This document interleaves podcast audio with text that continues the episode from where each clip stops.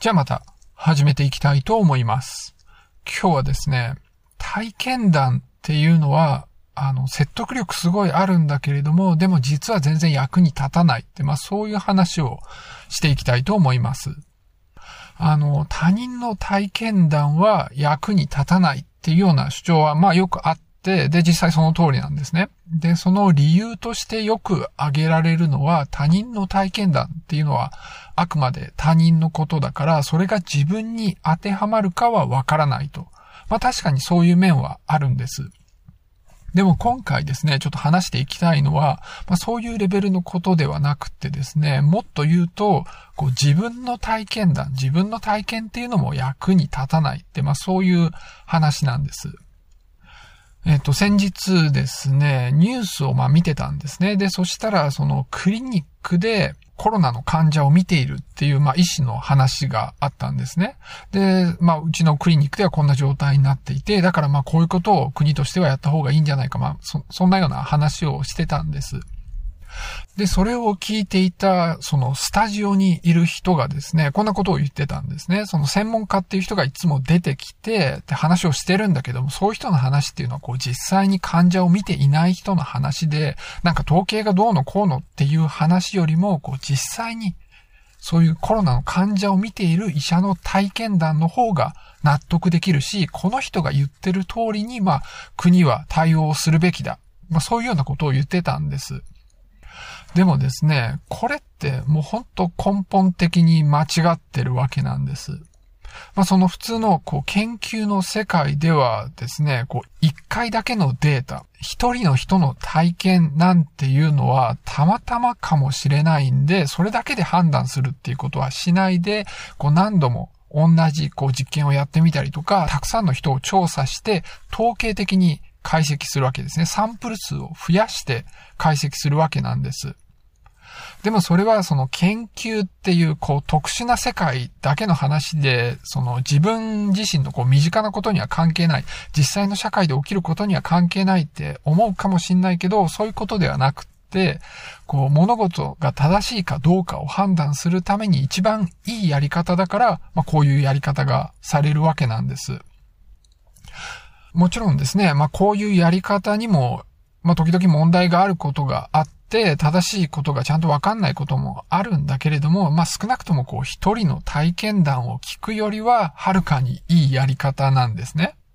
さっき話してたそのクリニックで起きてることも、そこではそうかもしれないけれども、その意見だけを聞いて国の対応とかを決めるべきではなくって、まあ、いろんなところで起きてることの情報を集めてきて、で、その統計を見て、まあ、考えるっていうのが大事なわけなんです。でも、そのニュースでこのコメントをしていたその人がなんかこう物事が理解できない頭の悪い人だってそういうことを言いたいわけじゃなくてですね、あの、体験談っていうのはそれだけ説得力があるんですよね。だから医療の専門家である医者でも、まあそういうふうにあの、体験談に引っ張られてしまう人っていうのは結構多いわけなんですね。で、今はちょっとコロナとはまた関係ない話なんですけれども、まあ普通のお医者さんで、まあいろんな病気を見てるんだけれども、あの、ある特定の薬をこう使ってみて、まあ何人か続けてあんまり効かなかったと。で、そういう時にですね、この薬ってなんかあんまり効かないからってだんだん使わなくなるそうなんですね。でも、その市場に出てる薬っていうのは、まあ何かしらの臨床試験をやって、これ効くっていうことが、こう、たくさんのサンプルで分かってるものなんですよ。で、その話を聞いたときに、でもそういうふうにこう使わなくなるのっておかしくないですかってまあ言ってみたんですよね。で、そしたら、はっっていうような顔をして、まあ確かに、それはこうサンプル数を考えると明らかにおかしいっていうことに、まあ気づくわけですよね。で、その本人も、まあ確かにその通りだと。でも、やっぱりそうしてしまうんだと。こう頭では分かってるんだけれども、まあそれだけこう自分の経験っていうのに引っ張られてしまうと。まあそういうことを言ってたんです。でもこういうのっていうのは、まあいくらでもあるんですね。これはちょっと記事を読んでた時に見たものなんですけれども、えっ、と、コーラに関する記事でした。最近あの、500ml ペットボトルのコーラっていうのがあんまり売らなくなってきていて、350と700のものがまあよく売られてるみたいなんですね。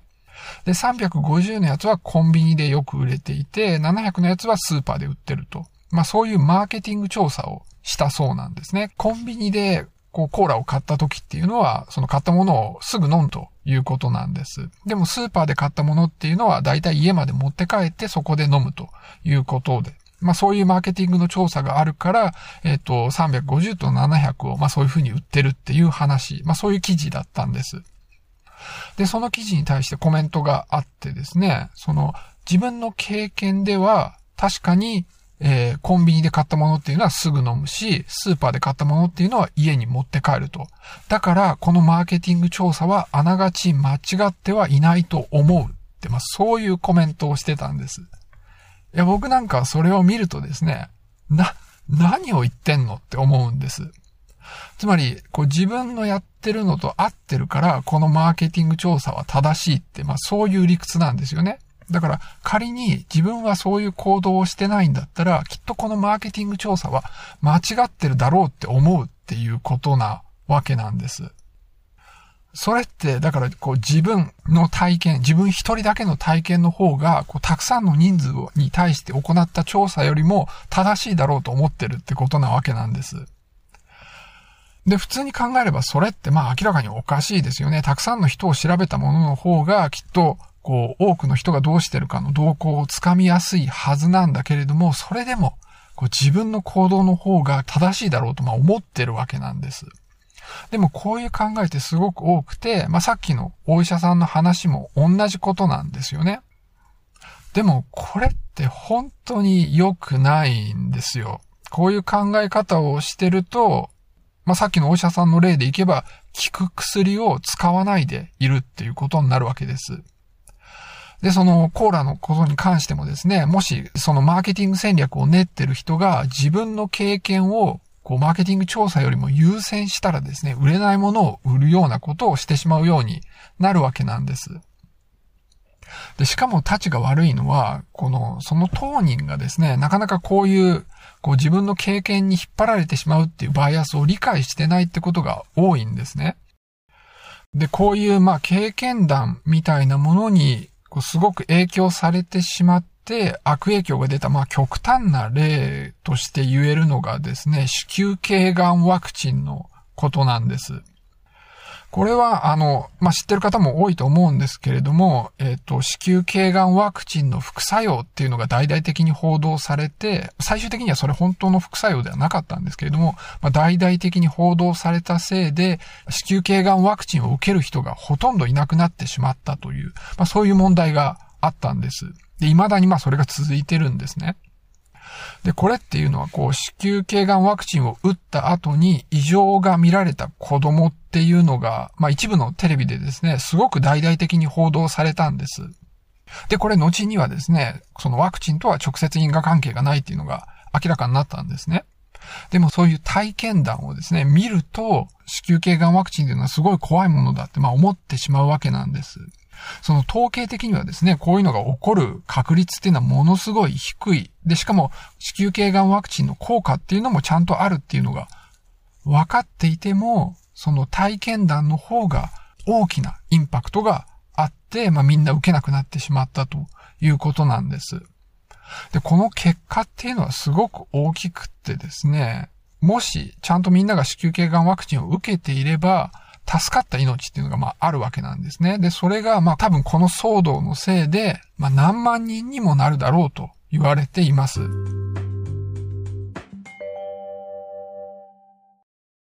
まあこんな風に体験談の影響力ってまあすごく大きいんですね。だから陰謀論なんかではまあよく使われる手段なんです。あとはカルト教団とか、まあ詐欺なんかでもこう体験談を交えて、まあ話をするわけなんですね。で、そういうのを聞くと、その影響が大きいですからみんなまあコロッと騙されてしまうと。まあそういうわけなんです。だからやっぱり普段から、こう、大きいサンプルサイズ、その統計的な結果、そっちの方が大事なんだっていうことを理解してることが、まあ大事になってくるわけなんです。で、僕、あの、科学に関する、まあ、ポッドキャストをよく聞くんです。で、こういうのを作ってる人たちっていうのは体験談よりも統計的なデータの方が根拠としては重要だっていうことが分かってるわけなんですね。でもそういう番組でも体験談から入ってるものってすごく多いんです。まあ僕もやってるんですよね。そのデータみたいのをこう話すこともあるんだけれども、その前に、まあ自分の体験とか知ってる人の体験なんかをよく話したりするんです。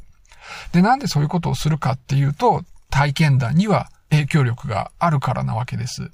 なんか体験談とか話した方が興味を持ってもらえるし、より理解してもらえるっていうところがあるわけなんです。でも体験談っていうのは根拠としては全然役に立たないものなんで、こういうやり方はまあ本当は正しいことではないんですね。まあそういう番組作りをしている人の言い訳としては体験談と後で出てくるデータっていうのがまあ一致してるんで主張にはちゃんと一貫性があるんでそれで OK だろうってまあそういう言い訳なんです。ただ実際はですね、その子宮頸がんワクチンの件もそうなんですけれども、メディアっていうのは、こう、もともとストーリーがあると、それに合致してる体験談だけをクローズアップして、まあ、正しい報道をしないっていうことはよくあるわけなんです。で、それはやっぱりこう、センセーショナルにすればするほど人の目が集められて、で、それがまあ、その、メディアの会社なり、その個人に、まあ、利益があるからなわけなんですよね。で、その本人たちは、こう、正しい番組作りをしているつもりでも、でも実際は、まあ、不必要にセンセーショナルにするために、体験談が使われているような場合も往々にしてあるわけなんです。で、本人がまあ気づいてなかったりするんで、難しい問題であると言えると思います。で、まあ、それを聞く側の個人としてはですね、人間にはこういうバイアスがあるっていうことを理解しておくことが重要になってきます。でもそれ分かってても引っかかってしまうっていうところがあるんで、なかなか難しいんですよね。まあ、普段から絶えず訓練をしておく必要があるっていうことになります。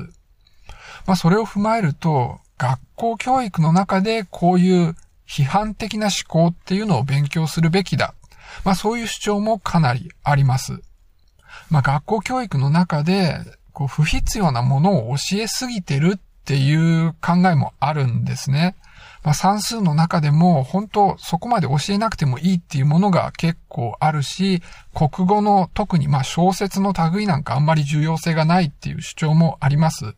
まあ歴史もちょっと教えすぎなところがあります。まあ歴史から学ぶっていう主張もあるんですけれども、歴史こそまあ体験談みたいなものなんで、そっから学べるものってかなり少ないんですよね。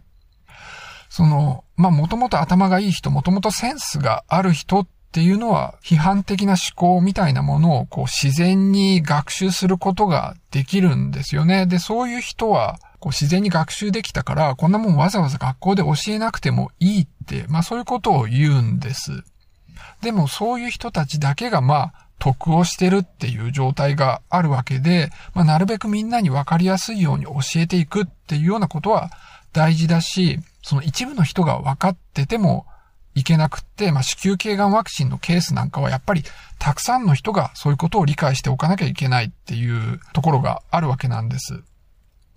ただやっぱりその、まあ、センスの問題もあるので、なかなか教えるのも難しいっていう問題もあります。